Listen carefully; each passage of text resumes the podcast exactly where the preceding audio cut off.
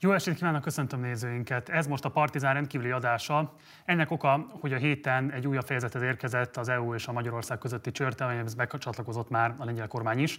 A csörte lényege nagyjából az, hogy a tervezett jogállamisági mechanizmusokat bevezethetik-e vagy sem, ennek elfogadásához kötik azoknak a pénzeknek a kifizetését, amiből részben a koronavírus okozta gazdasági, illetve társadalmi károkat próbálnak enyhíteni, részben pedig a következő 7 évben az Európai Unió költéseit, vagyis a büdzséjét határoznák meg. Nos, ez nem tud más elfogadódni, alapvetően az Orbán Viktor és lengyel szövetségesei által belengedett vétó miatt. A mai adásban ezt a kérdést próbáljuk minél szélesebb körben körbejárni. Itt is vannak már első vendégeink, akikkel első körben fogunk beszélgetni arról, hogy pontosan mi is zajlott a mai EU csúcson, illetve hogy hogy jutottunk el idáig. Köszöntöm a műsorban Léderer Andrást, a Helsinki Bizottság főmunkatársát, és Zalán Esztert, az EU Observer újságíróját. Szervusztok, sziasztok! Szia, Sziasztok! Köszönöm, hogy elfogadhatok a meghívásunkat. Eszter, első körben hozzád fordulok, ugye te e, tudósítottál erről a mai hát rendkívül rövidre sikerült csúcsról. Kérek foglald össze a nézőinknek, hogy pontosan mi is történt ezen, milyenek a jelentősége? Ez egy videokonferencia volt most a 27 uniós vezetővel, és alapvetően egyébként a koronavírus elleni intézkedések koordinálásáról van szó, mert még zajlik de az elején 15 percet beszéltek a költségvetésről és a jogállamiságról is. Ennek során Orbán Viktor miniszterelnök, a lengyel miniszterelnök Morawiecki és a szlovén miniszterelnök Jansa szólaltak föl, és elmondták az ismert álláspontjukat, hogy ők nem támogatják ezt a jogállamisági kritériumrendszert, és ennek függvényében nem tudják elfogadni a, a költségvetést. Noha egyébként Szlovénia a ominózus hétfői jelzésértékű szavazáson még támogatta, úgyhogy itt nem világos, hogy pontosan mi az ő álláspontjuk. Innentől kezdve a német uniós elnökség fogja továbbvinni a tárgyalásokat, és hát majd a diplomaták feladata lesz, hogy valami olyan szöveget, vagy valami olyan megoldást találjanak, ami, ami esetleg tovább rendíti ezt a dolgot. Az kiderült így a uniós diplomatáktól, hogy a három miniszterelnök egyelőre nem mondott olyat, hogy körülbelül mi lehet az a, a megoldás, ami számukra is elfogadható lenne, úgyhogy egyelőre csak a, a nem hangzott el ismét. Mindjárt majd akkor el is térünk ide. András, fordulok hozzád, kérlek, hogy fejts ki a nézőink számára, hogy pontosan mi is ez az úgynevezett jogállamisági mechanizmus, miért tart ennyire tőle ez a kormány? Jó estét, sziasztok! Nagyon leegyszerűsítve, mert ez egy 14 oldalas törvényszöveg javaslat egyelőre, még ugye nem fogadták el. Ennek az a lényege, hogy abban az esetben, hogyha az Európai Bizottság azt gondolja, hogy egy tagállamban az uniós pénzek felhasználásával összefüggésben sérülnek a jogállamiság alapelvei, vagy súlyosan veszélyében vannak ezek az alapelvek az uniós pénzek felhasználása során, akkor elindíthatja ezt az eljárást, amitől ennyire tart többek között a magyar kormány, ami egy néhány hónapos folyamatban odáig csúcsosodhat ki, hogy adott esetben az Európai Tanács, tehát már nem a bizottság, hanem a kormányfők testülete, kétharmados minősített többséggel úgy dönt, hogy bizonyos forrásokat felfüggeszt, vagy bizonyos kifizetéseket felfüggeszt, vagy leállít az adott tagállamban. Ez nem az idők végezetéig tart így, hanem addig, ameddig az adott ország az nem képes azokat a problémákat kiküszöbölni és orvosolni, amik eredetileg az eljárás elindításához vezettek.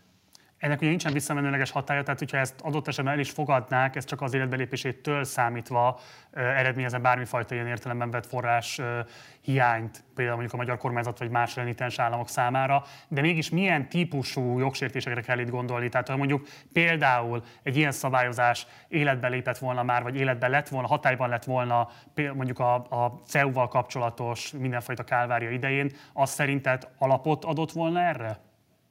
Mondok egy sokkal konkrétabb példát a jelenből. Tehát, hogyha ma érvényben lenne ez a szabályozás, akkor az a fajta ö, politikai packázás, amit a Tempus közalapítvány művel a magyarországi civil szervezetek egy részével, vagyis hogy egy olyan törvény betartatását kéri számon a Tempus alapítványhoz forduló civilekhez. A Tempus alapítvány egyébként Erasmus forrásokat oszt el Magyarországon.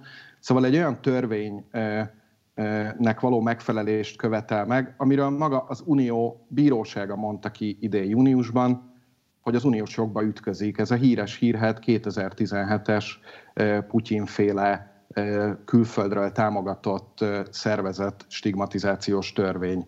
Ennek ma meg kell felelnie azoknak a szervezeteknek, akik uniós pénzre pályáznak, ami nyilvánvalóan teljesen abszurd. Tehát ha ez a, a, a mechanizmus már érvényben lenne, akkor ez például okot adhatna arra, hogy azt kezdeményezze a bizottság, hogy akkor állítsuk le a pénzosztást, mert egyszerűen szabálytalanul zajlik. Olyanokat zárnak ki a forrásokból, akiknek hozzájuk kellene férni, vagy fordított esetben olyan is előfordulhat akár elméletileg, nyilván nem feltétlen a tempusról beszélek ennek kapcsán, hanem egy, egy jövőben elképzelhető esetben, hogy olyanok kapnak pénzt, akik erre nem lennének jogosultak, vagy olyan folyamat során kapnak pénzt, ami korrupciógyanút vet fel, vagy átláthatatlan, vagy önkényes döntés. Ez a jogállamiság mechanizmus, amiről itt szó van, ez lényegében ezeket szankcionálná, és szankcionálná egy elég kemény és súlyos eszközzel, a pénzek befagyasztásával. Köszönjük, fogunk még erről beszélni. Eszter, fordulok hozzád. Mennyire egységes az EU további 25 tagállama abban, hogy föl kell lépni a két renitensnek mondott állammal szemben? Milyen törésvonalak láthatóak esetleg már most a többiek körében? Hát a 25 tagállam, ami elfogadta ezt a, ezt a jogállamisági kritériumrendszert, az úgy tűnik, hogy egyelőre mondjuk Szlovéniát kivéve elég egységes. Tehát ugye vannak ennek a a jogállamisági kritériumrendszernek fontos támogatói Hollandia, Finország, de akár Németország is. Alapvetően nettó befizetőkről van szó, tehát akik többet tesznek be az unió költségvetésébe, mint amit kapnak tőle, vagy ki, ki tudnak venni belőle. És hát itt alapvetően azért arról van szó, és, és azt hiszem, hogy ezt a koronavírus felerősítette, hogy egyszerűen el tudjanak számolni a, az adófizetők felé, hogy mire megy el ez a pénz. És amikor a finn vagy a holland választó azt olvassa, hogy ez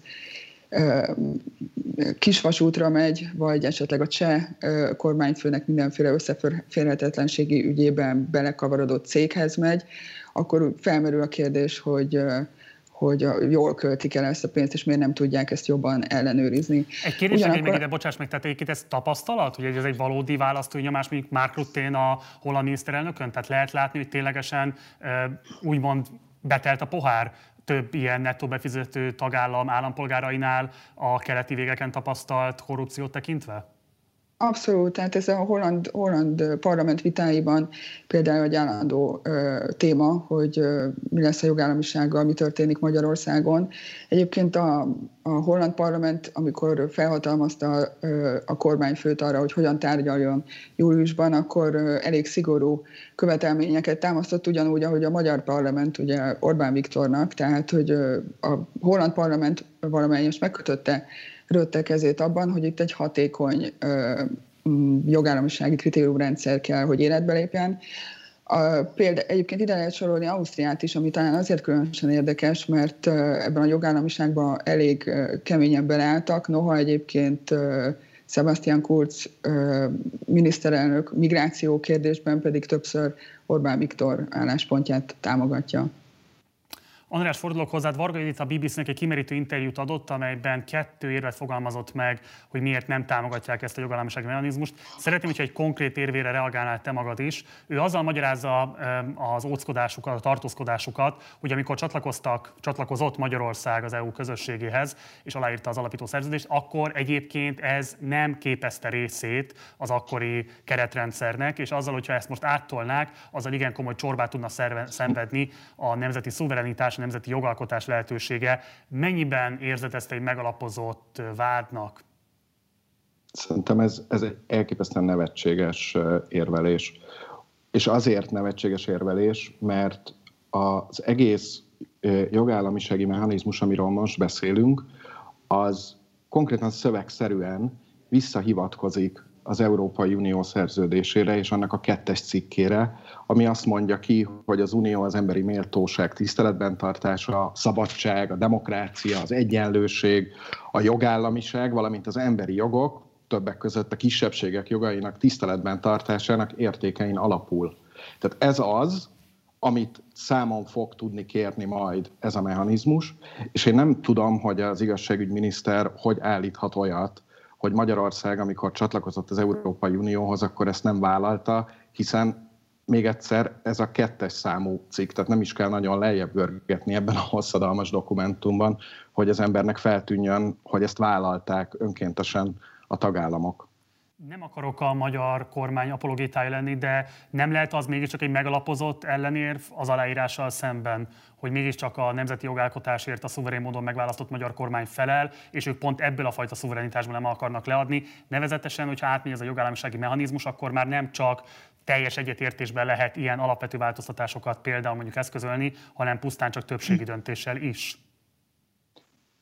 Bocs, muszáj visszakérdezek, Marci, mert nem értem a kérdésedet, hogy mire gondolsz, amikor azt mondod, hogy nem kell vagy hogy sima többségi döntéssel lehet változásokat eszközölni. Ugye itt Donát Annának a Facebook live-ára utalok, amelyben ő maga ugye azt jelölte ki a legfontosabb változtatásnak, hogy ezzel a jogállamisági mechanizmusnak az áttolásával lehetővé válik az, hogy ne kelljen folyamatosan egységben a 27 tagállamnak döntéseket hoznia, hanem például ezekben a kérdésekben egy többségi döntés elve indulhatna el, és Varga Judit ugye erre hivatkozva mondja azt, hogy ők nem akarják kiengedni ezt a lehetőséget a kezükből, ők felelnek azért a választók felé, hogy a nemzeti szuverenitást megtartsák. Erre kérdezem, hogy a te meglátásod szerint megalapozott ez az érve Varga Juditnak, vagy sem? Világos. Itt, itt összecsúszik két dolog. Az, amiről Varga Judit beszél, az az, hogy a költségvetés elfogadásához, tehát az Unió 7 éves költségvetésének elfogadásához teljesen egységes egyetértésre van szükség. Ott nem többség dönt, mint mondjuk a magyar parlamentben a költségvetés elfogadásakor, hanem az összes tagállam vezetőjének rá kell bólintani a költségvetésre. Ugye erről szól ez az egész vita jelenleg, hogy a magyar és a lengyel kormányfő, vagy hát a kép, állandó képviselet azt mondta, hogy nem fogják megszavazni így a, az uniós költségvetést. Ez az egyik.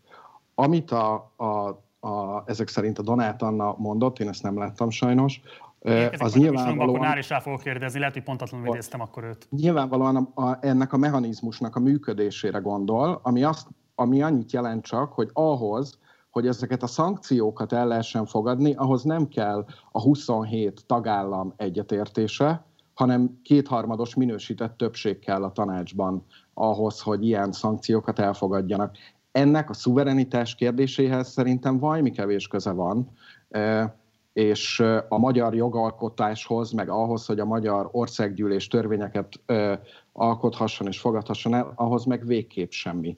Tehát itt azt hiszem, hogy különböző dolgok csúszhattak össze. Jó. Eszter, hozzád fordulok, milyen politikai megoldást tudsz elképzelni? Ugye az nehezen elképzelhető, hogy ne lenne majd költségvetése az EU-nak, még kevésbé képzelhető el, hogy ebben a rendkívüli társadalmi, gazdasági és hát még mindig egészségügyi krízis helyzetben, amit a Covid-válság Európára is helyezett, nem csak Európára, de Európára is. Szóval ebben a helyzetben sokáig lehetne halasztani azt a döntést, ami lehetővé tenni ezeknek a pénzcsapoknak a megnyitását. Tehát valamilyen politikai döntés nyilvánvalóan fog majd születni, de milyen kimenetelt látsz a legvalószínűsíthetőbbnek? Hát egyelőre nehéz, nehéz megmondani, hogy mi lesz a végjátékban, mert nem nagyon látszik, hogy mi az, ami, ami elég lehet a lengyel kormányfőnek vagy a magyar kormányfőnek.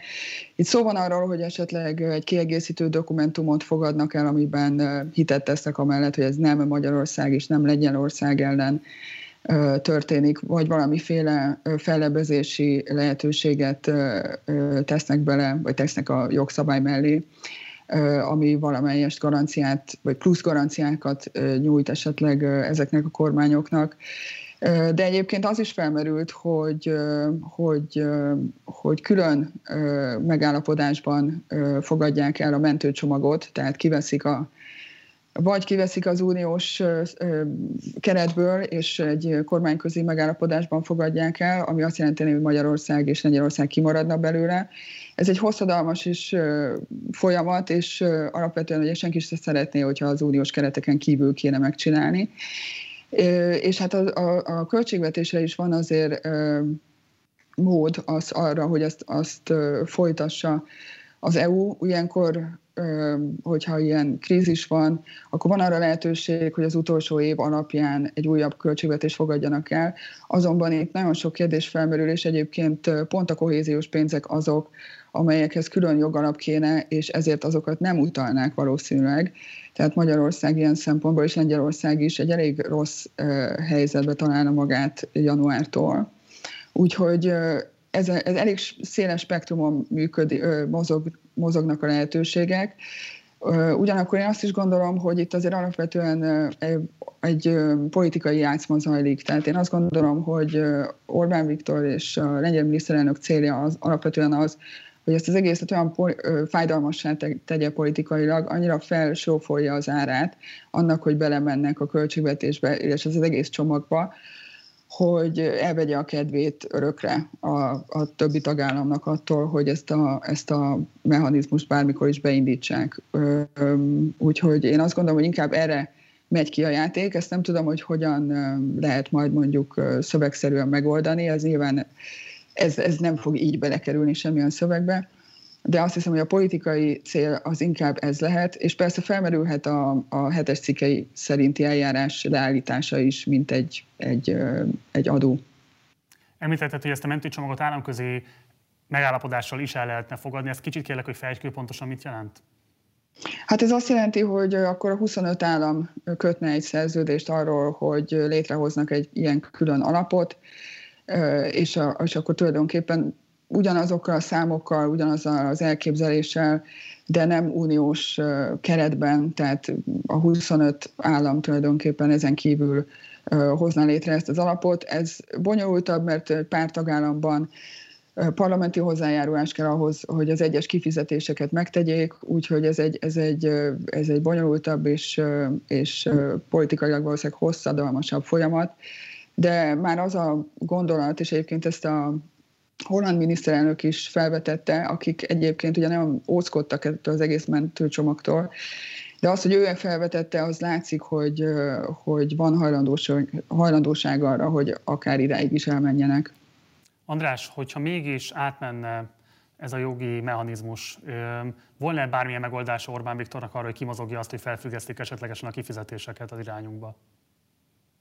Abszolút, persze. Hát ez, a, ez az egész eljárás, ahogy a, az összes többi uniós eljárás is, a kötelezettségszegési eljárás is, de akár még a hetes cikkes eljárást is ide lehetne hozni, az azon a, azon a feltételezésen alapul, és abban az, mindegyiknek az a kiinduló pontja, hogy egy tagország nem szándékosan, tudatosan, rossz hiszeműen e, sérti meg a közös szabályokat, hanem félreértésből, tévedésből. Tehát mindegyik eljárás, ez is, még ez, amiről most beszélünk, ez az eljárás is, abból a feltételezésből indul ki, és lehetővé is teszi nagyon-nagyon sokáig az utolsó pillanatig, hogy az adott tagállam korrigáljon.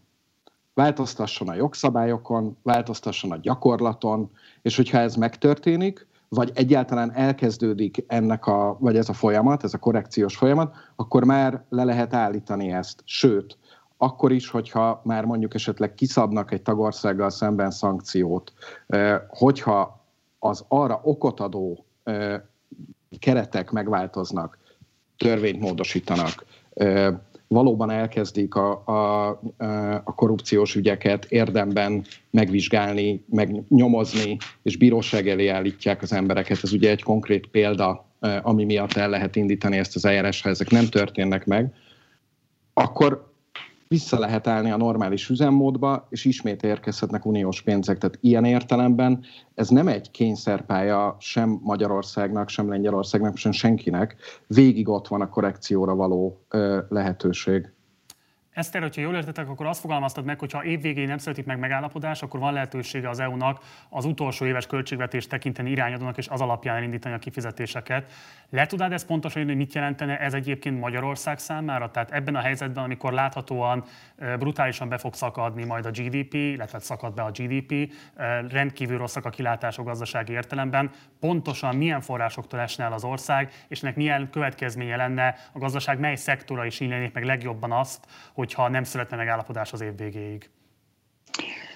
Hát, ha nem születik megállapodás, akkor elvileg úgy, megy, úgy mehet tovább, egyre, erre azt hiszem, hogy egyszer volt eddig példa az EU történetében, hogy alapvetően a, az agrártámogatások mennének tovább, a uniós intézményeket fenntartó összegek kifizetése, a humanitárius segélyezés menne tovább, és azt hiszem, hogy körülbelül ennyi. És ahhoz, hogy a strukturális alapok is tovább folyjanak, ehhez megállapodás kell a, a tagállamok között, mert meg kell állapodni abban, hogy milyen kifizetések legyenek, milyen összegeket fizessenek be a, a, a tagállamok.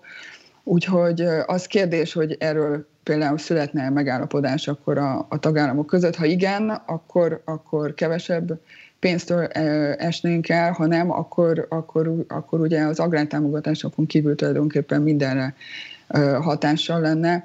Egyébként érdekes kérdés, hogy ugye most az EU elveszti az e- harmadik legnagyobb befizetőjét, a Nagy-Britániát, tehát hogy az, hogyha nincs megállapodás a keretköltségvetésről, akkor azt a lyukat évente hogy tömik be, ugye az is kérdés, úgyhogy ez egy nagyon bonyolult folyamat lenne, és valószínűleg ezt, ezt sem lehetne lezárni december 31-ig. Zalán Eszternek, az EU Observer újságírójának és Lédere Andrásnak, a Helsinki Bizottság főmunkatársának köszönöm szépen, hogy itt voltatok velünk. Köszönöm, hogy rászántátok az időtöket. Szervusztok, minden jót nektek! Sziasztok! Köszönöm szépen! És hamarosan folytatódik a műsor, érkezik hozzánk Dobrev Klára, a Demokratikus Koalíció európai parlamenti képviselője. Ugye a tenapi napon az ellenzék, a magyarországi ellenzék teljes egységben fölállva mi hazánktól mentesen, de egyébként meg egységesen egy közleményt adott ki, amelyben elítélték Orbán Viktor gyakorlatát, és fel akarták hívni az európai közvélemény, illetve az európai parlamenti, illetve egyéb intézmények döntéshozóit, hogy az a döntés, amelyet Orbán Viktor hozott, az nem képviseli a nemzet egészének a véleményét. Hogy pontosan mit értettek ez alatt Dobrev Kláráék, illetve további társai, ezt is meg fogjuk majd kérdezni tőle, hamarosan érkezik hozzánk. Um, ahogy az előzőekben hallhattátok egyébként Lédere Andrástól és Zalán Esztertől, a helyzet eléggé bizonytalan, nem lehet kijelenteni azt, hogy nem fognak az év végéig megállapodni az érintett felek, hiszen mindenkinek érdeke az, hogy ne úgy forduljon rá az európai közösség a 2021-es évre, hogy nem születik meg ez a megállapodás. Itt nem csak a koronapénzek, a rendkívüli segélyalapnak a kifizetéséről van szó, hanem a 7 éves költségvetés kérdéséről is, tehát valóban nem kicsi a tét. Hogy pontosan mekkora a tét, ezt megtudjuk majd többek között Dobrev Klárától is, aki már itt van a vonalban. Szervusz, köszöntelek a műsorban. Szervusz, és nagyon szépen köszönöm a meghívást. Mi köszönjük, hogy rendelkezésünkre állsz. Én beharangoztam most ezt a tegnapi összellenzéki, mínusz mi hazánk nyilatkozatot, amelyben elítéltétek Orbán Viktorék gyakorlatát. Kérlek, hogy röviden ismertesd a nézőink számára, hogy mi volt a tartalma ennek a nyilatkozatnak, mi volt a három legfontosabb állításotok Orbánékkal szemben. A legfontosabb az az, hogy Orbán Viktor folyamatosan arra hivatkozik, hogy a magyar nép akarata áll mögötte, a magyar népet képviseli, és a magyar emberek gondolják úgy, hogy Brüsszel esetleg valamilyen szörnyűséges hely, és az Európai Unió pedig szörnyű dolgokat akar Magyarországra ráerőltetni. Nagyon fontos volt megmutatni azt, hogy már pedig Orbán nem egyenlő a magyarokkal. Hiába mondja állandóan, és hiába hivatkozik erre rá, hogy bizony a magyarok túlnyomó többsége Európában egyébként leginkább Európa párti. Ennek a levélnek is ez volt a lényege. A másik nagyon fontos állítás volt, amiről sokat beszéltünk már, hogy az Európai Uniónak meg kell találni azokat a módokat, hogy közvetlenül tudja finanszírozni az önkormányzatokat, civil szervezeteket, hogy a támogatás oda menjen, ahova való, az emberekhez, és nem Orbán barátait, családtagjait, szomszédait, és nem tudom ki mindenkit gazdagítson. Olvasva a Facebook oldaladon a különböző megnyilvánulásaidat ezzel a kérdéssel kapcsolatban, ugye a pénzügyi kifizetések és azoknak a jogszerű felhasználása, szakszerű felhasználása az egyik érv, de Varga Judit például a BBC-s interjújában arra hivatkozott, hogy itt van egy szuverenitási elem is, nevezetesen, hogyha az EU-nak átmenne ez a törekvése, vagy pontosabban a többi tagállamnak átmenne ez a törekvése, akkor itt a magyar nemzeti jogalkotás lehetőségei szűkülnének. Erre mi a reakciótok? Az egész szuverenitás kérdés és szuverenitás vita az egy igazi álvita, amit a Fidesz folytat, hiszen közösen gyakoroljuk az európai országokkal mondjuk például a határvédelmet. Ezért lehet szabadon utazni Európában bárhova, munkát vállalni, turistáskodni, tanulni. Gyengébbek lettünk ettől? Nem. Vagy például, ha már éppen a kohéziós pénzekről beszélünk, közösen gyakoroljuk a fejlesztéspolitikai szuverenitásunkat. Hát mondaná bárki Magyarországon, hogy ettől Magyarország gyengébb lett, mert sok milliárd forintnyi euró érkezik az országban. Az Európai Unió arról szól, hogy nem elvesz az egyes tagállamok szuverenitásából, hanem bizonyos szuverén jogokat közösen gyakorolunk, mert egyszerűen úgy hatékonyabbak vagyunk. Hatékonyabban tudunk fellépni mondjuk például a klímakatasztrófával szemben. Ez 10 milliós Magyarországnak, amikor, val, amikor odaengedik, és oda tudunk ülni egy asztalhoz, ahol az igazán nagy dolgokról és a jövőnket befolyásoló dolgokról döntenek, mert mi is részesei vagyunk ennek a döntéshozatali folyamatnak, ez megerősíti a mi szuverenitásunkat. Az pedig, ahogy hát ugye európai politikusok is fogalmaztak, hogy az Európai Unió nem egy ATM automata, hogy bediktálja Orbán Viktor, benyomja a PIN kódot, és jön a pénz, és neki semmit nem kell ezért tennie. Hát természetes. Most éppen a mai nap küldte át nekem a parlament sajtószolgálata azt a felmérést, hogy az Európai Uniós polgárok hány százaléka támogatja a jogállamisági kritériumokat. Több mint 77 százaléka. Elképesztően sok ember. Beszélhet Orbán liberális soros összeesküvésről, nem erről szól a történet. Az európai állampolgárok, különösen azok, akik egyébként befizetők, Hollandiában, Dániában, Németországban, és sorolhatnám a többi országot, szeretnék látni pontosan, hogy az a pénz, amit ők beadnak a közösbe, azt mire költik. És hát nagyon zavarja őket, hogy van itt egy ország, aki úgy gondolja, hogy egyébként semmi közük hozzá, és ugye a leg, legfőbb ügyész a haverom, az az én dolgom. Hogyha a bíróságok nem függetlenek, az az én dolgom. Az állami számvevőszék vezetője, az az én katonám, az is az én dolgom. Hát szerintem nem ezt jelenti a szuverenitás anélkül, megítélni a magyar kormány őszinteségét vagy képmutatását, az nem lehet egy valós probléma esetleg egy jövőbeni kormányzat számára is, amit nem a Fidesz delegál, hogyha átmennek ezek a jogállamisági mechanizmusi, mechanizmusok, akkor később esetleg ez precedens teremthet olyasfajta szabályozásoknak az át nyomására is, amelyek például mondjuk az adópolitikát vagy más olyan nemzetállami hatáskörbe tartozó szuverén döntési jogköröket írnának fölül, és ezzel egyébként ténylegesen a szuverén módon megválasztott nemzeti kormányok mozgásterét, politikájuknak érvényesítését szűkíteni ilyen szinten az EU. Ez az egyik legizgalmasabb vita az Európai Unióban, és szerintem akik minket néznek, azok pontosan tudják, vagy már hallották tőlem sokszor, én erős federalista vagyok, én az Európai Egyesült Államokért küzdök. Már csak azért is, mert azt látom, hogy a 21. században az európai népeknek, országoknak ez a közös jövője. Nem lehet másképp. A globális vállalatokkal szemben, a klímaváltozással szemben, a nemzetközi nemzetbiztonsági fenyegető ügyekkel szemben csak közösen tudunk fellépni. De ezt nem úgy kell elképzelni, hogy akkor majd valahol valaki Brüsszelben eldönt valamit. Egyáltalán nem. Hanem éppen úgy kell elképzelni, hogy mi is részesei válunk ennek a döntéshozatalnak. Ráadásul egyébként nagyon sok mindent pedig még alacsonyabb szinten kellene eldönteni. Van, amit nemzetállami kormányok szintjén, van, amit a legitimen megválasztott önkormányzatok szintjén, ugye ezt Magyarországon nehéz gyakorolni, amikor a kormány folyamatosan a saját szuverenitására hivatkozik, de mondjuk például az önkormányzatok szuverenitását nem tartja tiszteletben. Az európai kultúra, vagy az a fajta Európai Egyesült Államok, amiért mi dolgozunk, az éppen arról szól, hogy amit hatékonyan lehet eldönteni európai szinten, azt ott döntsük el, amit viszont adott esetben a nemzetállami, vagy éppen regionális, vagy önkormányzati szinten, az pedig ott. De egyébként, ha már az adókra kérdezel, akkor az adópolitikának van olyan része, amit hatékonyabban tudnánk közösen eldönteni, ez éppen a multiadó, a multi, multinacionális cégek adóztatása, és erre éppen a jövő évben fogunk javaslatot kapni a bizottságtól, és ott el is indul egy közös törvényalkotási folyamat. És akkor egy záró kérdés, ugye már-már a politikai béljóslás kategóriájába tartozik az, hogy most éppen mi a aktuális hangulat az Európai Néppárton belül, de mégis azért te ott vagy tűzközelben, hogy látod, mennyire megosztott a néppárt az a fidesz kapcsolatban? Látsz-e bármilyen új törésvonalat esetlegesen, vagy erősödnek-e felfele azok a kritikus hangok, amelyek a Fidesz ki bólintását kívánják esetlegesen inkább már?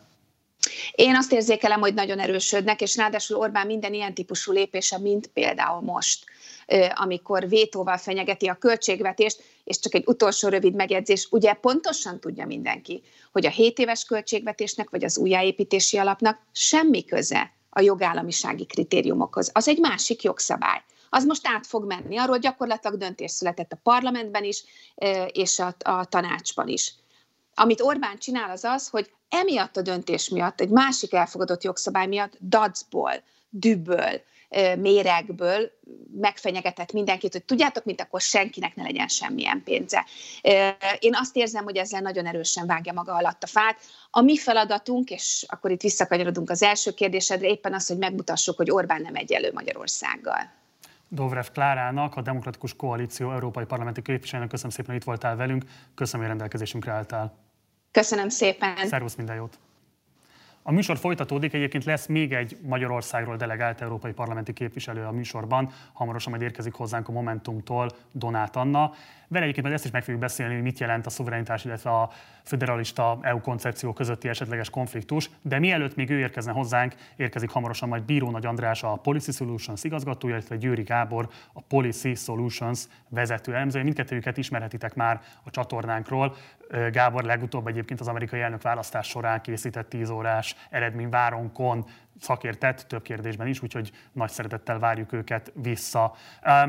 A adás korábbi részében, csak azoknak mondom, akik esetleg most csatlakoztak volna be, érdemes majd megvárni az adás végét, és akkor visszatekerni az elejére. Volt már szó arról, hogy a mai EU csúcson konkrétan történt-e bármilyen előrelépés, megsugom, nem, de érdemes majd a legelső beszélgetést is megnézni, ami Zalán Eszter részvételével valósult meg. Vendégünk volt még egyébként abban a blogban Léderer András is. És elvileg most már itt vannak velünk a vonalban a Policy Solutions-től érkező szakértőink, Bíró Nagy András, illetve Győri Gábor. Szervusztok, köszöntelek benneteket a műsorban.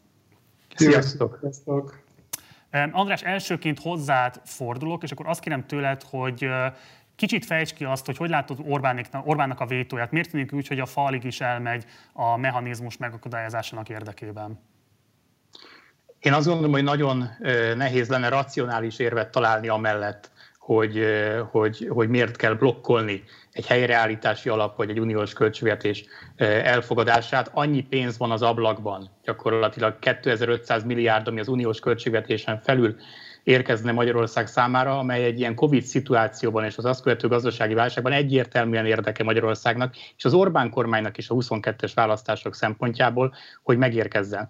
Itt nem lehet nagyon másra gondolni, mint hogy Orbán Viktor számára a leges legfontosabb tényező mégiscsak az, hogy ő dönthessen mindenről, ami ebben az országban ö, történik, akár a demokráciával, akár az uniós pénzekkel. Összességében arról van szó, alig, ha nem, hogy, hogy semmilyen kontrollt nem hajlandó elviselni a fölött, hogy, hogy, hogy ő mit csinál ebben az országban. Gábor, fordulok hozzád. Ugye Németország látja jelenleg a soros elnökséget a tanácsban, és ugye Angela Merkel volt az, aki egy jelentősen felpuhított megállapodást hozott tető alá júliusban még. Te mit látsz most, vagy mit tudsz elképzelni? Merkel be fogja vetni a politikai súlyát, hogy valamilyen módon a parlamenten mégiscsak áttolja az eredetileg szánt, felpuhított mechanizmus javaslatot, vagy milyen más rendezését tudod elképzelni kifejezetten német részről, vagy német kezdeményezés alapján a kialakult konfliktusnak? Hát úgy gondolom, hogy ha szeretném megérteni, hogy ki milyen helyzetben van és meddig tud elmenni, akkor elsősorban azt kell nézni, hogy ki miért felelős, ki miért vállal felelősséget ebben a helyzetben, és Angela Merkel ugye úgy látja, hogy felelős 80 millió németért, és úgy látja, hogy felelős egész Európáért. Ha valaki, akkor a német kancellár van tisztában azzal, hogy mit jelenthet egy elhúzódó gazdasági válság, hogy milyen súlyos hatása lehet annak, hogyha egész Európa egy mondjuk az 1920-as 30-as évekre hajazó gazdasági válságon megy keresztül, tehát ez az ő felelőssége, ez az ő helyzete. Ezzel szemben úgy tűnik, hogy Orbán Viktor elsősorban arra összpontosít, hogy a saját hatalmi rendszerét konszolidálja, és a Fidesz klientúrá helyzetét erősítse, tehát neki egy sokkal szűkebb körre kell odafigyelni, és azt is látni kell bevezetni, kinek mekkora a tartaléka. Angela Merkel látja, hogy ha nem lesz nagyon sürgősen elfogadva egy élénkítő csomag, akkor egész Európa egy válságba sodródhat. Orbán Viktor meg tudja, hogy neki azért vannak anyagi tartalékai arra, hogy átvészeljen egy elhúzódó konfliktust. Úgyhogy mindenképpen Angela Merkel van gyengébb helyzetben, és ugye ennek egy része az, hogy már hónapokkal ezelőtt egy telekonferencián beszélt a CDU frakcióval, az Európai Parlament CDU-t képviselő CDU képviselővel, és elmondta nekik, hogy ebben a kérdésben muszáj lesz engedniük, mert mindenképpen kell egy élénkítő csomag. Ez azért is érdekes, amit mondasz, mert ugye azért alapvetően van egy olyan konszenzus a Magyarország nyilvánosságban, hogy Magyarország igen erőteljes gazdasági összefüggésben él Németországgal, nagyon ki van téve a német tőkének, itt ugye elsősorban nyilván az autójárakra gondolunk, és ebből mindig az a meglátás fakad, hogy ilyen szempontból bár szavakban, retorikában Orbán folytatja a szabadságharcot, azért Merkel nagyon szoros viszonyt ápol, és nem keresi vele, nem élezi vele a konfliktust. Ugye legutóbb, amikor volt például mondjuk ilyen fajta vita, talán a reklámadó kapcsán legutóbb, az is legalább öt éve volt most már. Ott is igen hamar visszakozott, amikor Merkel megérkezett Magyarországra, és zárt ajtók mögött zajlott egy tárgyalás, ki tudja pontosan, miről. De a lényeg az, hogy mitől fordulhatott meg ez az erőviszony, és mitől érezheti most magát mégis az általad elmondotokon túl nyerekben Orbán Viktor, és meddig fogja húzni ezt a helyzetet, meddig fogja ilyen értelemben fitoktatni az erejét Merkel szemben. Nincs, ezt, ezt, ezt, hogy konkrétan milyen eszközei vannak Angela merkel a színfal mögött, azt nehéz megmondani, de egy biztos, nincs alternatívája az élénkítő csomagnak. Tehát annak meg kell történni, ezt Angela Merkel a legvilágosabban elmondta nyilvánosan is, és elmondta zárt ajtók mögött egy videokonferencián a CDU képviselőnek is, akik erősen nyomták a jogállami mechanizmust, és azt is látni kell, hogy egyelőre még talán a legenyhébb eszköz, mondjuk a Fidesznek a kizárása az Európai Néppártból sem valósult meg, és egyébként azért nem valósult meg, mert a mérleg nyelve a, az EPP frakción belül az Európai Parlamentben, az pont a CDU, a német CDU, és ők nem, nem támogatják ezt. Tehát nyilvánvalóan Angela Merkel tudja nyomást alá helyezni Orbán Viktort, az, hogy ennek a nyomásnak engedni fog a Orbán Viktor, azt nem tudjuk, az sok tényező múlik, de bizonyos tekintetben Orbán Viktor annyiban erősebb helyzetben van, hogy az Európai Unió biztos, hogy nem tud ennélkül az élénkítő csomag nélkül tovább működni, tehát ezt mindenképpen el kell fogadni. Ha a Magyarország, a magyar kormány megmakacsolja magát, akkor ugye az biztos, hogy az Európai Unió hatalmas nyomás alatt lesz, hogy a színfalak mögött Angela Merkel mivel tudja fenyegetni Orbán Viktor, mivel tudja nyomás alá helyezni, azt én sem tudom megmondani. András, fordulok hozzád. Ugye van egy olyan szenárió is, hogy a tanács elfogadja a minősített többséggel a jogállamisági mechanizmust, és akkor hiába vítozza meg a költségvetést Orbán, ugyanúgy fel lehet függeszteni a Magyarország felé érkező uniós pénzeket. Ez szerinted milyen veszélyt jelent a magyar kormányzat számára? Mennyire valós ez a veszély? Szerintem az a valós veszély, hogyha nagyon feszül a helyzet, akkor, akkor tényleg lehet szó arról, hogy kikerülik Magyarországot és Lengyelországot, és a helyreállítási alapot elindítják külön, és akkor az igazi nagy jogászkodás abban fog beindulni, amit Zalán Eszter is mondott, hogy a, a régi szabályok szerint esetleg tovább folyó költségvetés 2021 után, az kerülhet-e már a most meghozandó jogállamisági feltételrendszer alá. Tehát erről most folyik egy, egy értelmezés, hogy lehet-e az előző hét év számainak a tovább görgetését 2020 végén elfogadott új mechanizmus alávetni 2021-től. Vannak olyan szakértők, akik azt mondják, hogy igen, vannak olyanok, akik azt mondják, hogy nem. Hogyha ez esetleg megvalósulna, hogy, hogy, hogy lehet már a jogállamisági mechanizmust 2021. január 1-től még akkor is alkalmazni, hogyha nincs új költségvetés, hanem a régi szabályok szerint folyósítják a, a, azt, amit lehet folyósítani, akkor az akár azt is jelentheti, hogy 2021-től a, a magyar kormány találkozhat ezzel a szabályjal, annak ellenére, hogy most próbál ennek kereszt, keresztül feküdni. De amit igazából hozzá tennék még, hogy elég, elég szűk ennek a jogállamisági mechanizmusnak a, a, a fókusza. Tehát Orbán Viktornak olyan nagyon sok mindent egyébként nem kellene elfogadnia azzal, hogyha ezt a felhigított változatot már most elfogadná. Mert igazából annyit kellene megígérni e, e, európai szinten, hogy normálisan fog viselkedni az igazságszolgáltatás terén, meg mondjuk a legfőbb ügyész ki fogja vizsgálni azt, hogyha az uniós pénzeket érintően korrupciós ügyeket látnak Magyarországon. Na most ugye a probléma abból fakad, hogy a rendszernek a lényegéről beszélünk. Tehát, hogy ez a egyébként elég szűk engedmény, amit tenni kéne, mert csak mondok egy példát, a választási törvényen akármit hegesztenek, amiatt nem fog tudni jogállamisági mechanizmus keretében semmilyen eljárás indulni, mert nem befolyásolja az uniós pénzeknek az elköltését közvetlenül. Tehát azt gondolom, hogy, hogy az igazi probléma abból fakad, hogy ez egy beismerő vallomás Orbán részéről a tekintetben, hogy a jövőben is úgy képzeli el a működést, hogy teljesen nyilvánvalóan a jogállamisági szempontok felrugásával kormányozná Magyarországot. Gábor, fordulok hozzád. Ugye a visegrádi négyek felépítménye, inkább ez egy retorikai alakzat volt már az utóbbi időben is, így a migrációt leszámítva nem nagyon látszott, hogy bármi másban lenne közös politikai akarat, de hát most aztán még látványosabban szűkült V2-re gyakorlatilag, erről számos mém is született. Kérlek, hogy elemezd azt, illetve mutasd a nézőink számára, hogy Magyarország felől nézve a további V2 ország, illetve Lengyelország felől nézve a további V2 országgal való viszony hogyan változik meg ebben a helyzetben, mik a legfontosabb törésvonalak és konfliktusok, amelyekről nem feltétlenül értesülhetünk a fősodratú nyilvánosságból.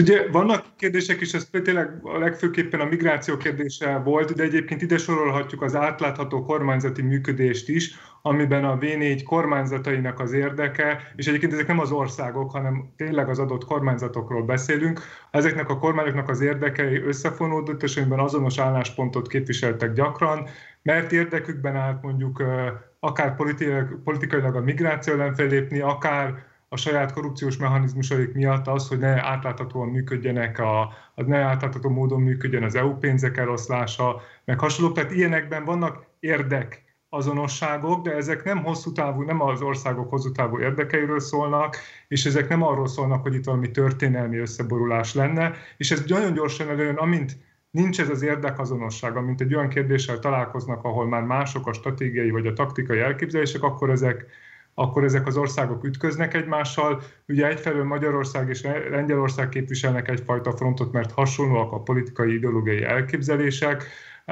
Az már látszik, hogy Szlovákia és Csehország elkötelezettebbek az Európai Unió mellett, elkötelezettebbek a, a NATO mellett is, és mint, mint, mint Magyarország. És ugye nem, azt ne felejtsük hogy Magyarország és Lengyelország között is van egy nagyon fontos megosztottság, az, az hogy Oroszországhoz, meg a Putyin kormányhoz teljesen máshogy viszonyul a lengyel kormány, ami egyébként minden más kérdésben hasonlóan gondolkodik, mint a magyar kormány, de ebben nem. És ugye az egy fontos, hosszú távú Különbség, hogy a magyar kormány egyértelműen elkötelezte magát a Putyinféle külpolitika mellett, és sokkal lojálisabb a Putyin kormányhoz, mint az Európai Unióhoz vagy a NATO-hoz, ez Lengyelországban hosszú távon nem képzelhető. Tehát ők nem fogják a saját külpolitikájukat, a saját védelmi politikájukat Putyin érdekeinek alárendelni, és nem fognak abba a, a védelmi szférába tartozni, tehát így ez, ezen a ponton, hogyha ez egy sarkalatos kérdés lesz, hogy Oroszországgal szövetkezve vagy nem, akkor ebben Magyarország és a magyar kormány és a lengyel kormány biztos, hogy külön fog válni. Tehát, hogy Léteznek közös érdekek, de ezek nagyon konkrét meghatározott érdekek. Nem létezik egy közös stratégiai elképzelés arról, hogy a V4 hogy állna össze egy működőképes koalícióval. Köszönöm. András, fordulok hozzá. Nagyon kevés szó esik Magyarországon a déli tagállamoknak a rendkívül kiélezett helyzetéről. Ugye Németország kapcsán is beszéltük azt, illetve mondta a Gábor, hogy eléggé kiélezett Németország helyzete. Ezt meghatványozhatjuk a déli államok esetében. Nekik életbevágóan fontos lenne az, hogy ez mentőcsomag átmenjen minél hamarabb, és minél hamarabb rendelkezésükre álljon az a pénz, amire most várnak. Um, hogy látod, milyen törésvonala lesz itt majd a magyar kormányzatnak ezekkel az államokkal, illetve építhet-e bármilyen szövetséget velük azért, hogy az ügyét segítse az esetleges szavazatukkal? Látsz erre esélyt? A legnagyobb felháborodás az egész Orbáni és lengyel akció láttán Olaszországban és Spanyolországban volt, nem véletlenül azt kell látni, hogy Magyarország sem kap kevés pénzt, vagy kapnak kevés pénzt például a helyreállítási alapból, de az olaszok vagy a spanyolok tízszer annyit kapnának, mint Magyarország, és ilyen nem tízszer akkora országokról van szó. A görögök háromszor annyi pénzt, a portugálok pedig kétszer annyi pénzt kapnának, mint Magyarország. És mint mondtam, Magyarország is azért elég sok pénzt kapna ebből a helyreállítási alapból. És ugye a Portugália és Görögország ugyanakkor a népessége rendelkeznek, mint Magyarország. Tehát ebben a tekintetben azt gondolom, hogy nekik ez egy elengedhetetlen történet. Ugyanakkor láthatóan a jogállamisági mechanizmusból ennek ellenére sem hátrálnak ki ezek az országok. Egyébként véletlenül azért sem, mert az ideológiai irányultságuk egyébként közel sem egyezik a legtöbb esetben az Orbán irányzattal. Tehát amíg tudjuk, hogy az ibériai félsziget az a baloldal jelenlegi legsikeresebb régiója egész Európában, és az olasz kormány is ugye most már nem a Salvini féle olasz kormány, hanem, hanem ugye a demokrata párt által az öt csillag mozgalommal közösen vitt kormány. Tehát jól láthatjuk, hogy itt a politikai azonosság sincsen meg, és azt kell, hogy mondjam, hogy még ha a déli országokat valamilyen csoda folytán át tudná lendíteni magához Orbán, az Európai Parlament amelynek vétójoga van ebben a helyzetben, egészen biztosan nem tudna odáig elmenni, hogy ne legyen jogállamisági mechanizmus a következő időszakban. És ahogy ezt egyébként már a, a Zalán Eszterék is elmondták az adás korábbi részében, az biztosra vehető, hogy jogállamisági feltétel mindenképpen lesz már az Európai Unióban, ugyanis erre már csak az Európai Parlamentnek kell ráütnie végső soron az áldását, és, és ez meg fog történni mindenképpen még idén. Az a kérdés igazából, hogy ez a, ez a politikai padhelyzet milyen olyan politikai megoldással oldható fel, hogy Orbán Viktor is el tudjon jönni ebből a helyzetből úgy, hogy nem vesztette el az arcát, és az európai szintéren a jogállamisági mechanizmus támogatói is azt tudják mondani otthon, hogy mégiscsak van ez a mechanizmus, és ez egy, ez egy fegyver lehet a későbbiekben. Gábor, kérlek, hogy reagál Andrásnak arra a mondatára, ami arról szólt, hogy itt egy lelepleződése történik az Orbáni kormányzásnak, nevezetesen, hogy itt az ellenállás alapvetően abban ölt testet, hogy nehogy a főügyésznek eh, lehetőségében állj, vagy kötelezve legyen arra, hogy vizsgálja az EU-s forrásoknak a hazai elköltését és ennek az esetleges korrupciónak való kitettségét. Ugye nehezen lehet elképzelni azt, hogy Magyarországon Orbán Viktor ne tudna bármit kimozogni, hogyha arról van szó. Eh, miért áll bele egy olyan konfliktusban, amiben nagyon erőteljesen azért úgy tűnik, hogy még eh, az ő saját szavazói is megosztottak. Ugye itt most konkrétan azt kéne valamilyen módon a közvéleménynek, hogy valami nagyon-nagyon absztrakt és elvont szuverenitás, önrendelkezési kérdés felülírja azt a kérdést, hogy kaphatunk-e nagyon-nagyon sok pénzt, amit konkrétan egyébként lehetne költeni munkahelyek megóvására, vállalkozások megóvására, és így tovább konkrét emberi életeknek a megsegítésére, amelyek most a koronaválság miatt dőltek be. Úgyhogy az a kérdésem hozzád, hogy hogy látod, miért vállalja be Orbán mégis ezt a kockázatot, hogyha egyébként ez a fajta hazai kimozgás, ez neki már számtalan esetben az elmúlt tíz évben rutinszerűen ment. Hát alapvetően ugye a probléma az, hogy még egy gyenge jogállami mechanizmus is mindenképpen itt az Orbán rendszer lényegét érinti. Ugye volt az a híres kijelentés, hogy amit mások korrupciónak, amit egyesek korrupciónak hívnak, az a Fidesz rendszer lényege, tehát alapvetően akár az EU pénzekről van szó, akár a jogállami mechanizmusokat érintő egyéb kérdésekről, itt Ugye egy rendszer épül ki Magyarországon, amelyben a gazdasági érdekek, az az érdek, hogy az EU-s pénzeknek egy jelentős része a Fidesz holdudvar zsebébe kerüljön, és az az érdek, hogy ezzel párhuzamosan egy politikai rendszer is épül, amelynek a befolyása kiterjed az egész, a média jelentős részére, kiterjed az igazságszolgáltatásra, eh, kiterjed a bíróságokra, kontroll az ügyészséget, és folytathatnám a sort. Tehát itt egy, egy, egy, egy egész rendszernek a működéséről van szó, én úgy látom, hogy Orbán Viktornak egyébként, bár ez egy kis kompromisszum lenne, hogyha ez a, ez a, ez a mechanizmus elfogadásra kerülne, de alapvetően neki azt is részben kell tartani, vagy azt is részben tartja, és elsősorban ez a prioritás számára, hogy a rendszer egészen tovább tudjon működni,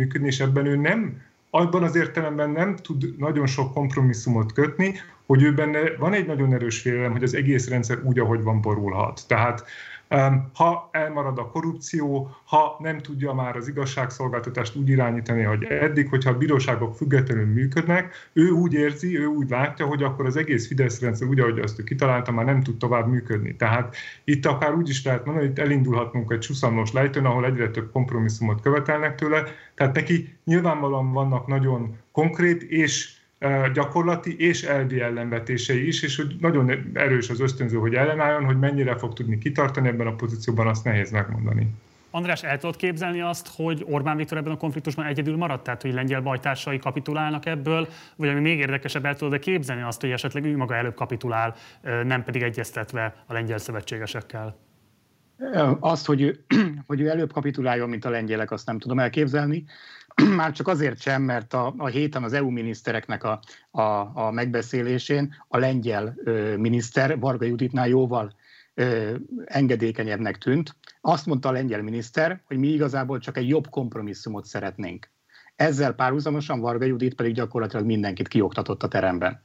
Tehát ez jól látszik, hogy a, hogy a, a lengyelek, akiknek egyébként még a magyar magyaroknál is sokkal több pénzről van szó, tehát ismét szeretném eh, hangsúlyozni, hogy kinek mennyi pénzéről eh, van szó. Eh, a lengyelek egyébként az egész Európai Unióban az úgynevezett igazságos átállás alap, ami a klímaváltozásra adandó válasz segítendő alap, az egész Európai Unióban ők kapnák a legtöbb pénzt tehát még csak nem is Olaszország, Spanyolország vagy Németország, hanem a lengyelek kapnák számszerűsíthetően is a, a legtöbb pénzt ebből az alapból. Tehát azt gondolom, hogy a lengyelek is igazából szeretnének a pénzükhöz jutni.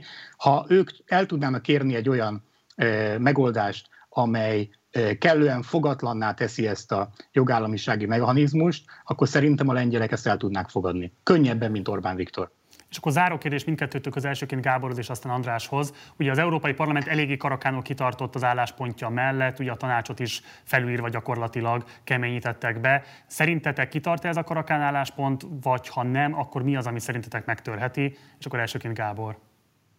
Hát alapvetően nyilván egy ponton, amikor a, a, a nemzeti kormányok már mindenképpen meg akarják fogadtatni ezt a csomagot, akkor a saját, a saját frakciójukat nagyon nagy nyomás alá fogják helyezni. Tehát ugye ez már Angela Merkel részéről már volt egy, volt egy ilyen kör, az várható, hogy abban a pillanatban, hogy összeállt egy olyan csomag, amiben már a tanács összes tagja, beleértve a magyar kormányt és a lengyel kormányt is tényleg bele tudnak egyezni, őrült nyomás lesz az Európai Parlamenten, és ugye hozzáteszem, hogy ugye nem kell az egész parlamenten elfogadtatni, egy többségre kell szertenni, és úgy gondolom, hogy annyi befolyása lesz a nemzeti kormányoknak a saját frakciójukra, azon belül a kormánypárti frakciókra, hogy egy többséget összetákoljanak.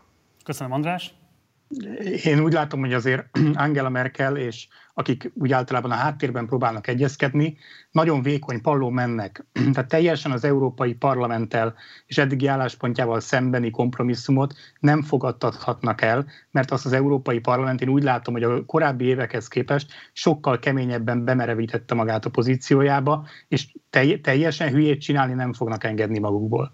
Tehát én, én azt gondolom, hogy valamilyen minimál engedményt esetleg Angela Merkel tehet Orbán Viktor és a lengyel kormány felé, de olyat, ami, ami mondjuk a jogállamisági mechanizmus kiiktatásáról szólna, olyat biztosan nem. Győri Gábornak, a Policy Solutions vezető elemzőjének, illetve Bíró Nagy Andrásnak, a Policy Solutions igazgatójának. Köszönöm szépen, hogy itt voltatok, köszönöm szépen, hogy ránk szántátok az időtöket. Köszönjük szépen. Szervusztok, minden jót. Sziasztok.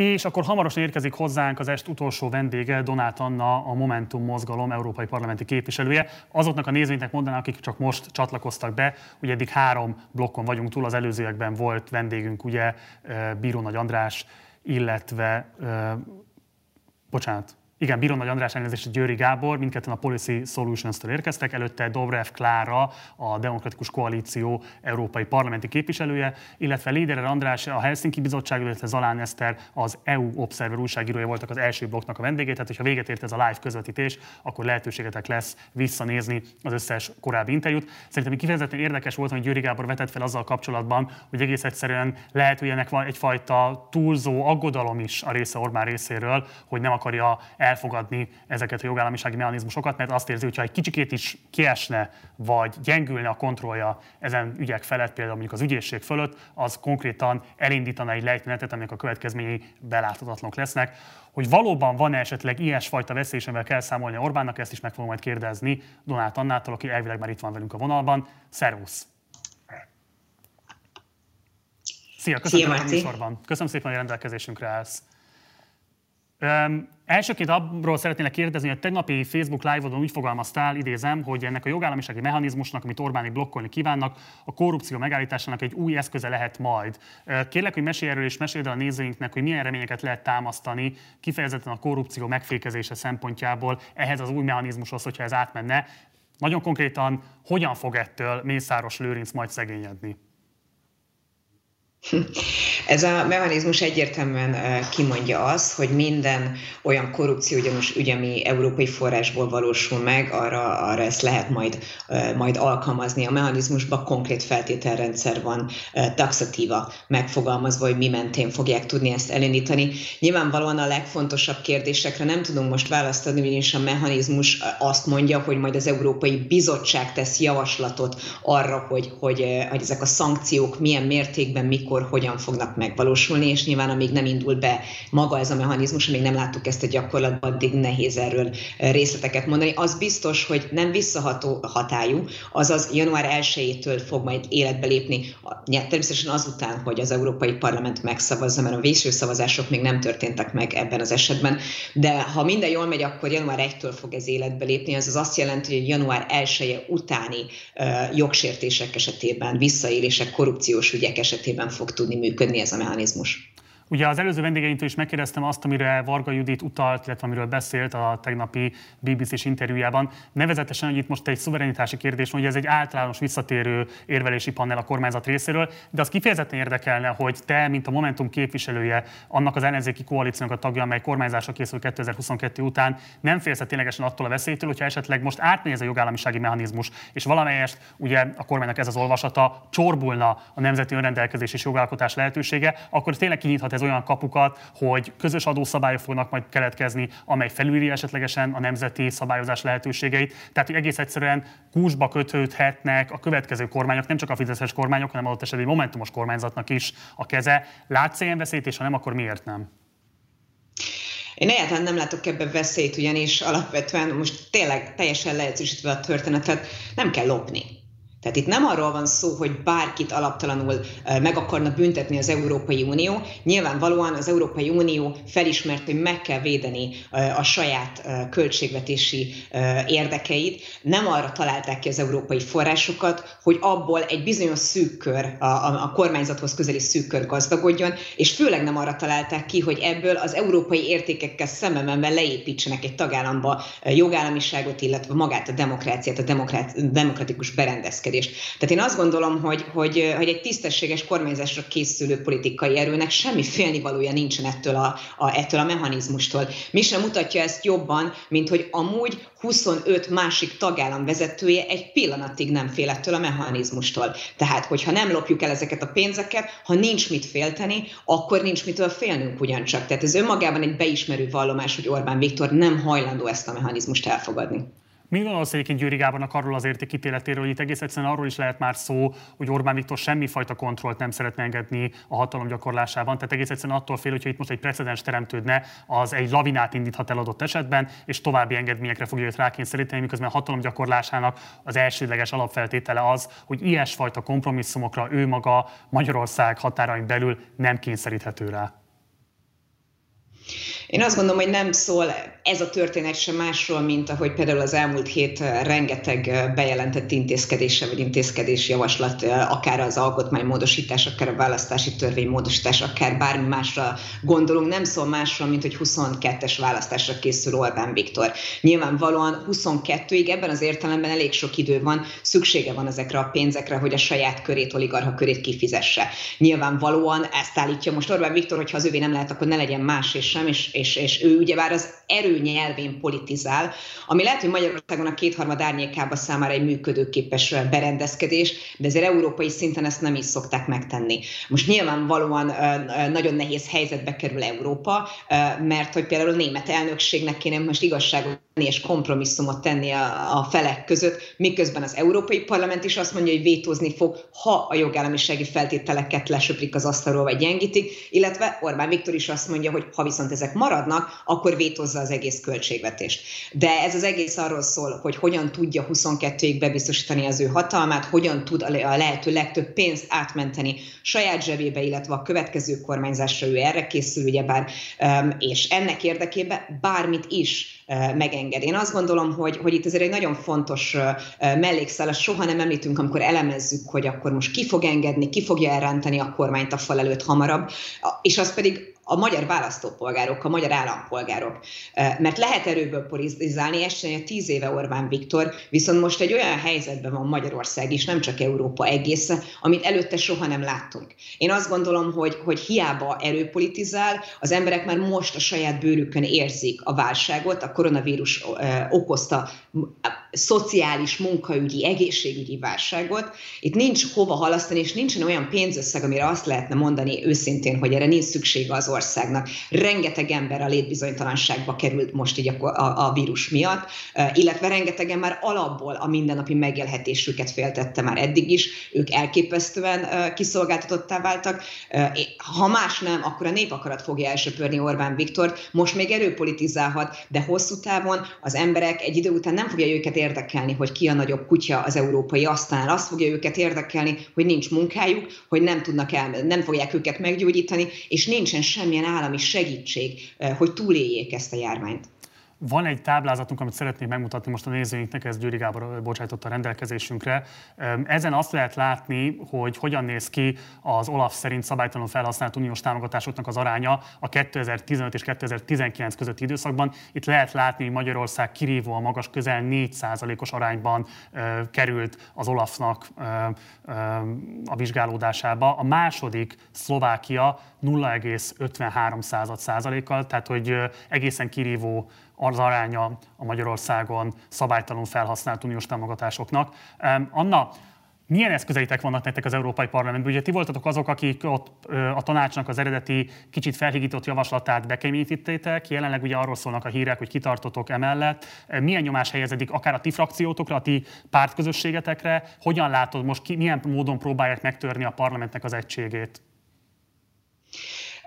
Nyilvánvalóan ilyenkor fontos azért leszögezni, hogy természetesen az Európai Parlament frakciókba tömörül, és innentől kezdve picit máshogy működik. Tehát azért azt gondoljuk azt, hogy az Európai Parlamentnek nagyobb beleszólás kéne lenne bizonyos döntési helyzetekben, mert a tanácsban ugye már ott kormányfők ülnek, akik tagállami érdekek mentén döntenek.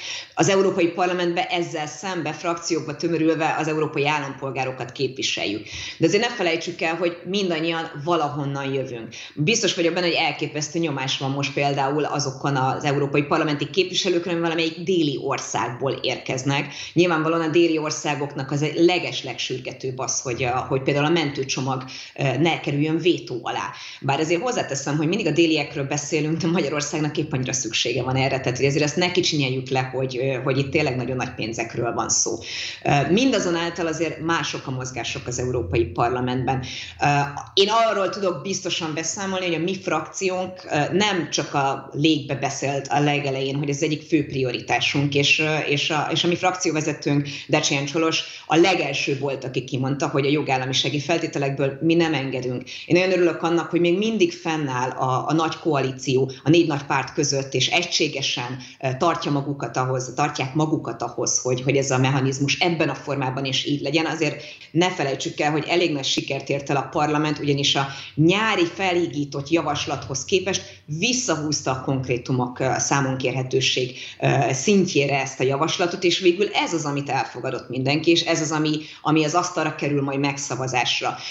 Én azt gondolom, hogy a Renew Europe-nak, az én frakciómnak igenis nagy szerepe van, ugyanis egy nagyon nagy változás történt az elő, az, a legutóbbi európai parlamenti választáson korábban az Európai Néppárt és a Szociáldemokraták Szövetsége önmagában adta a, a, a többséget a parlamentbe. Most már ők nem elégek ehhez, nekik muszáj a, a mi frakciónkkal és a zöldekkel is zöldágra vergődni. Ez egy nagyon nagy felelősség is a, a mi frakciónk vállán, ugyanis mi lettünk a mérleg nyelve. Úgyhogy én ezért is tartom nagyon fontosnak, és ezért vagyok nagyon büszke erre a politikai közösségre, ahova tartozom európai parlamenti képviselőként, hogy nem enged e, e, ezekből az elvi prioritásokból, és a jogállamiság, az emberi jogok és a demokrácia védelme az nettó prioritás a mi frakciónk számára. Nagyon köszi. Egyetlen egy rövid kérdése van még hozzád, és egy mondatos rövid választ szeretnék kérni. Látsz esélyt arra, hogy még az év vége előtt megállapodás születik? Én látok, én optimista vagyok, nagyon sokszor kiszoktak rögni, persze első alkalommal ülök az Európai Parlamentbe, és hogy lehetek még ennyire naív és optimista, de hát ha belegondolunk, akkor három hónap előtt még azért is kiröhögtek engem, amikor azt mondtam, hogy igenis lesz jogállamisági mechanizmus, és most látjuk, hogy van jogállamisági mechanizmus. Szerintem meg fognak tudni állapodni. Azért azt tudni kell az európai döntéshozásról, hogy minél közelebb van egy határidő, annál jobban felgyorsul a, a kompromisszumkeresés. Ez történt a, a korábbi Brexit tárgyalásoknál most persze megint az egy másik téma lenne, és nem is fogom kinyitni. Én hiszek abba, hogy, hogy decemberig meg fogjuk találni a közös hangot, illetve hogy el, a, rá tudjuk kényszeríteni majd a, a magyar és a lengyel kormányfölt arra, hogy elrácsa végre ezt a, ezt a kormányt és beadja a derekát, különben az egész közösség látja a kárát, de hát elsősorban azért emeljük ki, Magyarország nagyon-nagyon-nagyon nagy vesztese lesz ennek a dolognak. Decemberi tanácsülés és a decemberi plenáris ülés lesz, ahol a végső szavazások lennek. Mindannyiunk közös érdeke az, hogy január 1-től legyen új költségvetés és legyen új helyreállítási alap is. Ez több volt, mint egy mondat, de ettől még visszavárunk majd legközelebb is. Köszönöm szépen, hogy itt voltál velünk. Donát Anna, a Momentum európai parlamenti képviselője. Szervusz, minden jót neked! Köszönöm, további szép estét! Szervusz! Ez volt a mostani rendkívüli adásunk. Mostantól egyébként időről időre készülünk majd ilyen adásokkal, amikor élőben a YouTube-on, illetve a Facebookon lehet majd követni egy-egy témának az aktuális kitárgyalását, amelyhez szakértőket, politikusokat hívunk el, ügyelve persze a Covid helyzet támasztott a követelményekre, és hát alapvetően online, de hát kiváló szerintem a formátum, sokkal egyszerűbb is egyébként, és sokkal több vendéget tudunk így most elérni, mint hogyha mindenkinek el kellene jönnie ide a stúdióba. Volt ilyen adásunk egyébként nem olyan régen, a múlt héten pontosabban, akkor a 9. alaptörvény módosítást és az egyéb eh, kormányzati intézkedéseket elemeztük, érdemes azt is visszanézni, hogyha esetleg nem láttad volna még. Nagyon szépen köszönöm a figyelmedet. Még egy nagyon fontos szolgálati közleményem van, mielőtt az általában vett ilyen lekonfokat elmondom. Ennek az adásnak a szerkesztője Laki Gergely a mai napon, vagy pontosabban talán tegnap este minőségi újságírásért díj kiemelést kapott, ugyanis a punk film sorozata, a Szennyhullám, ami három részes is meg lehet nézni a Partizán YouTube csatornáján. Nos, ez a dokumentumfilm sorozatnak az első része kapott kiemelést a zsűritől. A zsűrinek nagyon szépen köszönjük az elismerést, Laki Gergely kollégának pedig őszintén gratulálunk és köszönjük a munkáját. Ha van lehetőséget, kérlek, hogy szállj be a finanszírozásunkba a Patreon oldalunkon keresztül, a linket megtalálod a leírásban. Mindenképpen iratkozz fel a csatornára, eddig még nem tetted volna, illetve a like, illetve dislike gombok használatával fejez ki a véleményed. Van komment szekciónk is, nem csak most a live alatt, hanem később, amikor majd föltölti magát a videót a rendszer, akkor ott lesz egy külön komment szekció, oda is várjuk a visszajelzéseiteket. Van egy Facebook oldalunk, illetve egy Facebook csoportunk is, utóbbinak Facebook, pontosabban Partizán társalgó a címe, oda is várjuk az esetleges visszajelzéseiteket, mert tudunk beszélgetni az éppen aktuális témákról. Partizán holnap este 6 órakor jelentkezik, akkor egy rendkívül izgalmas adással érkezünk, amelyben a magyar középosztály nem létét fogjuk majd bemutatni, mert hogy mint a középosztály, mint olyan nem létezik, hogyha valaki nem tudta volna még. Ezt egyébként Ébermárk Áron a Csepp című kötetében fejtette ki rendkívül érzékletesen. Mi ezt a kötetet fogjuk majd ismertetni, Domsic Mátyás kollégám munkája lesz az, de én leszek az adásnak akkor is majd a hostja, és közben egyébként korrigáltak engem, nem csak az első részen, a teljes három rész, a trilógia kapta az elismerést. A lényeg az, hogy köszönjük a zsűrinek is, és Laki Gergely kollégánknak is, további kollégánknak is, akik dolgoztak még rajta. Köszönöm a figyelmeteket, jó éjszakát kívánok, vigyázzatok egymásra, vigyázzatok magatokra, tartsátok a korlátozásokat, bármennyire is nehezetekre esik, viseljétek a maszkot, valahogy túl fogjuk majd ezt is élni. Hamarosan találkozunk, ciao.